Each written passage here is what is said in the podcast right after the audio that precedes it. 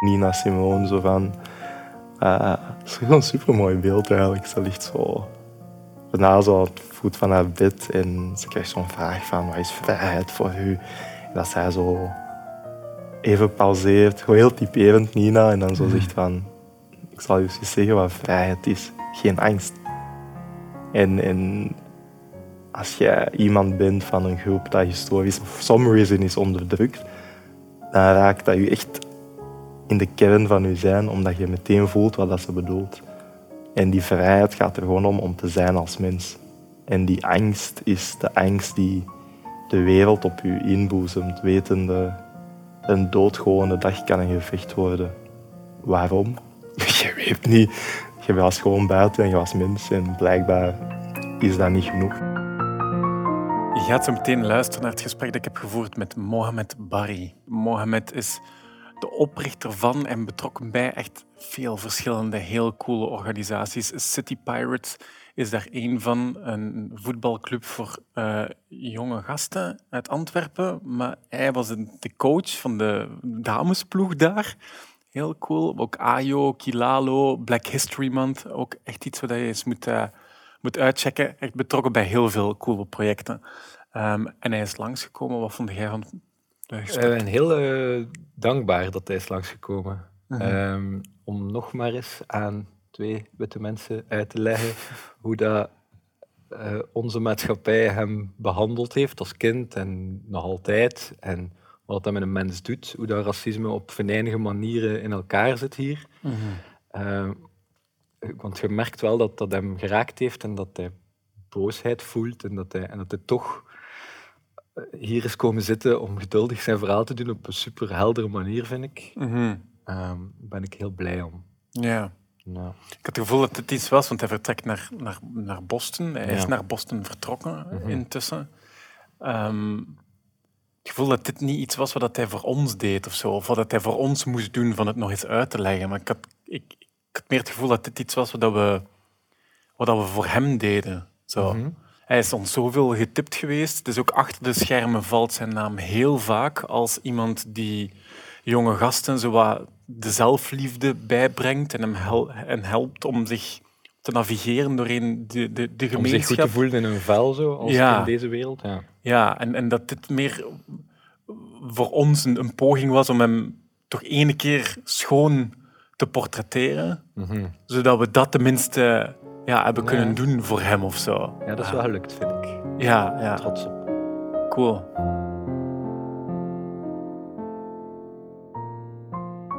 Dat het heel normaal is om zo...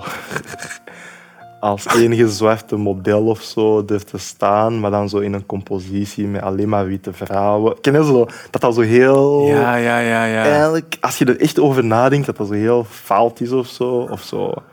Je hebt ook zo'n heel bekend beeld van LeBron James toen hij net op de Sports Illustrated stond. En dan had hij dan zo'n witte vrouw vast en zo'n bal.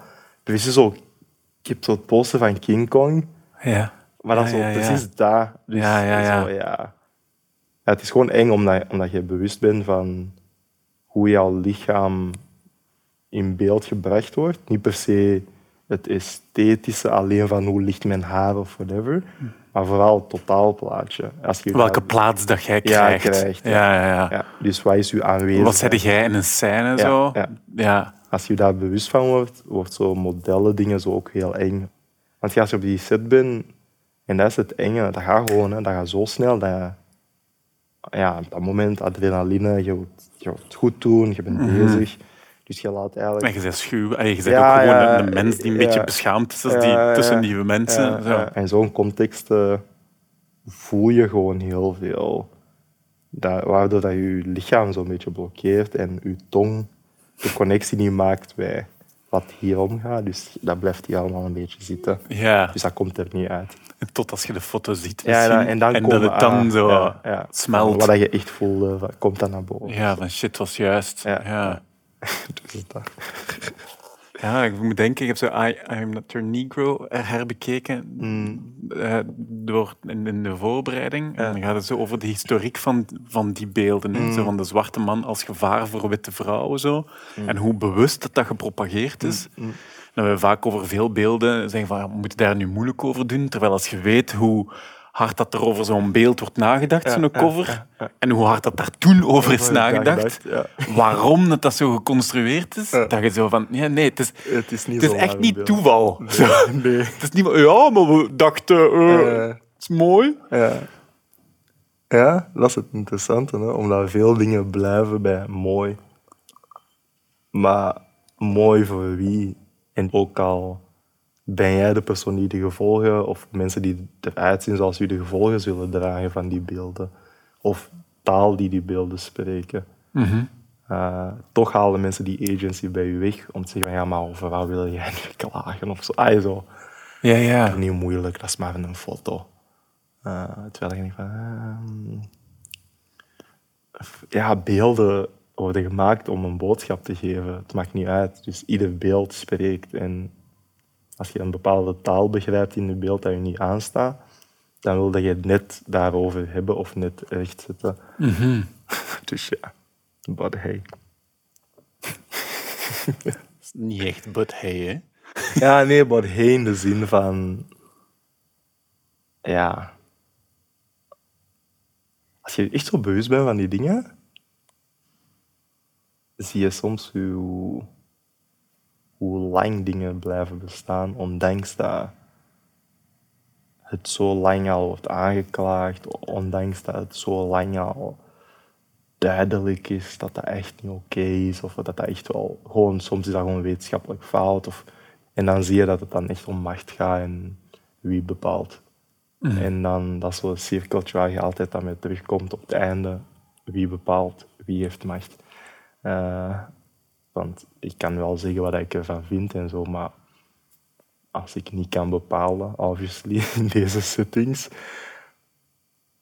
ja, dan wordt het van, oké, waarom moet ik mij dan nog blijven uit? Weet ik veel, ja, zo dat dingen van... Ook een soort van vermoeidheid, zo kan ik mij voorstellen. Ja, sowieso, om bewust te zijn van die dingen is niet alleen vermoeiend, denk ik, omdat je bewust bent, maar ook omdat er wordt van u verwacht om steeds heel nuchter, menselijk te zijn naar alles en iedereen toe. Mm-hmm. Maar terwijl dat de wereld niet altijd zo met u omgaat. Mm-hmm. En ondanks dat moet jij je menselijkheid bewaren en ademen door alles. En juist dat maakt het zo... vermoeiend. Ja, Toni Morrison zegt dat misschien beter. Gewoon van, de functie van racisme is gewoon basically to waste your time. Allee, dat is niet direct de quote, maar daar komt het eigenlijk op neer van witheid zegt dit en dan moet jij bewijzen dat dat niet zo is. En in plaats van dat jij, weet ik veel, schilder werd of zo, wordt je antropoloog om te bewijzen dat effectief wel de eerste mensen vanuit Afrika komen en dat daar al beschaving bestond, voordat de witte mens daar ooit voet heeft gezet. En dan spendeert je 40 jaar van je leven daaraan, maar misschien had je een totaal ander leven gehad. En het is die afleidingen, dat maakt het zo vermoeiend, denk ik. En dat is een soort Kafkaanse catch-22 waarin dat je zit, want... Mm-hmm. Hoewel dat je dat misschien niet wilt, maar de wereld rondom je is altijd zo bezig om net je te dwingen in dat kader. Terwijl je denkt, maar ik wil gewoon chillen. Nee. Maar dat gaat niet, want zelfs in het chillen of op de plek waar zeide jij chillen, iemand van u die chill. Ja, in de zin van, ooit heeft iemand besloten dat jij zwart bent en... Mm-hmm. You can't run away from it. Mm-hmm. Je kunt het niet loslaten, want er is van alles gekoppeld aan jouw huidskleur en wat mensen denken dat dat representeert. Mm-hmm. Of wat je moet kunnen en wat je niet moet kunnen. Wat mensen ermee associëren of niet associëren. En je kunt zeggen van, fuck dat, en ik leef mijn leven en ik ben een unieke individu. Maar you gotta be kidding yourself als je dat echt denkt, want dat is gewoon zo'n dimensie dat... altijd. Dat je die misschien niet... Dat is niet zo van... Dat is er altijd. In de zin van... Iedere seconde van de dag denk ik eraan. Maar je weet wel dat zo'n soort... Als je zo'n film hebt, je hebt altijd zo'n achtergrondmuziek. Mm-hmm. Dat is er altijd. Mm-hmm. En je bent je daarna altijd van bewust. Maar er komen wel zo'n momenten dat dat even omhoog gaat. Mm-hmm. En weer heel rustig uitdoet. Dat is zo precies dat gevoel. Mm-hmm. Zo'n achterliggend, ja, zo'n spannend thriller-strijkertje. Zo. Ja. Ja, ja. Ja.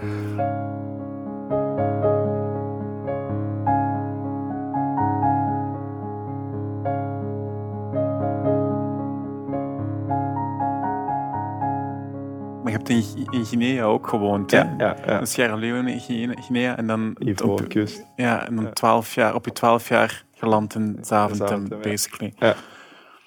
Oh, het lijkt me echt een fucked up leeftijd om... Ik denk dat ze allemaal moeilijk zijn, maar de 12 jaar lijkt me wel echt heel zwaar om die switch te maken. Mm. Ja. Verhuis is heel typerend in mijn leven. Mm-hmm. Zo, als ik erbij stilsta... Toen ik 15 maanden oud was... brak burgeroorlog uit. En de eerste stad waar men kwam, was de stad waar ik ben geboren. Omdat dat een diamantenstad is. Mm-hmm. Dus ik was 15 maanden oud toen dat we voor het eerst vluchtten. En sindsdien was dat heel normaal om de 3 jaar ergens anders te wonen. Dus zo dat verhuis naar België was voor mij... Ja, gewoon just another one. Mm-hmm. In mijn ogen of in mijn hoofd verhuisde ik niet zozeer van land, maar ik verhuisde gewoon naar mijn ouders. Als van, wij gaan naar onze ouders. That's it. Dat was zo, dat begon en stopte het. Mm-hmm. Dus toen dat we hier waren, en ik denk de eerste 2 jaar of zo, buitenwereld maakte niet zoveel uit voor mij. Ik was gewoon gelukkig dat ik met mijn ouders terug was. Dus ja, ik nam alles erbij en... nieuwe taal was. Ik heb al zoveel andere talen moeten leren door dat... Ja, echt zo? Sava, ja. En dat was echt zo ook heel vloeiend. Zo precies water drinken van... Dat heb ik al gedaan eerder. Ja. Dus ik denk niet dat het... Het heeft natuurlijk impact gehad op mijn levenstraject, mm-hmm. maar niet op... Niet zo dat feit van dat hevige... Ik denk wat sommige mensen wel effectief meemaken, die vluchten... Mm-hmm. Die hevigheid of zo, dat was er niet, omdat ik kwam naar een plek waar ik rust vond, namelijk bij mijn ouders. Mm-hmm. Ja, dat heeft ook natuurlijk zijn downsides en zo, want je moet terug kind zijn. En je hebt curfew en je moet op tijd binnen. Fuck that. Maar in Ophone, dat was super chill. En dat is heel veilig. Dus ja, het is alleen later of zo, dat ik later... Ja, ik kan de hele tijd 12, 13, 14 blijven en bij je ouders en alles daar vinden. Je moet dan de wereld ontdekken rondom je. En dan pas begint dat zo van, hier ben ik. Oké, ja, interesting. Ja. Je moet denken aan die scène in I Am Not Your Negro. Dat is echt van, ik keek naar films. Baldwin vertelt dat hij naar films keek en dan supporterde voor de cowboys. En dan na een tijdje begon in te zien van... Maar ik ben... in jullie ogen ben ik de Indiaan, ja. Dus ik dacht, fuck. Ja. Ah, wel, het was eerder zo. In jullie ogen ben ik zwart. Ja. Ik dacht dat ik gewoon Mohammed ben. En ik ben, Madinka, Fulani. Ik dacht dat ik gewoon een jongetje was die graag voetbalt. Maar dan voetbalplein wordt plots onveilig, omdat ik zwart ben. Oké, interesting. Ik dacht naar de winkel gaan, ook gewoon zo, je gaat naar de winkel, je koopt iets en je gaat weg. Dus niet dat ik zo achtervolgd moest worden, bewust, onbewust, had ik dat niet eens door, totdat vrienden zeiden van, moet je eens letten op die bewakingsagent. Van, hallo, dat je zo op de dingen dan kijkt en iemand zo zegt, maar waarom volgt hij ons? En die liggen dan, ik weet niet, gewoon, die doen dat altijd. Zo. That's what we do here. Oké. Cool. Maar je hebt nog altijd de woorden niet gevonden om te zeggen wat het is. Hè? Je weet gewoon dat dat gebeurt iedere keer als je in zo'n bepaalde winkels bent. Of bepaalde buurten. Maar ook dat mensen nu zo... Dat je volgens mensen dommer moet zijn of zo. En dat vond ik heel interessant in België. Want toen ik in Sierra Leone zat, zo... Ja, ik heb zo kleuterschool op een gegeven moment moeten skippen om naar de eerste te mogen gaan. Ik denk dat uw oma zei op je 6, zei jij van, dat jij op een meisje verliefd werd of zo, en dat zij tegen u zei van, trouw jij maar met je boeken. Ja, zo. Ja, klopt. Je hebt genoeg brains. Ja. Ja, dus daar waren de... Zo, dat was normaal. Dat was dat heel normaal. Dat, ik gewoon, dat je moest streven naar goed zijn op school en zo. Ja. En dus dan toen ik hier kwam, dat was precies zo minder van mij verwacht. Het lat wordt lager gelegd.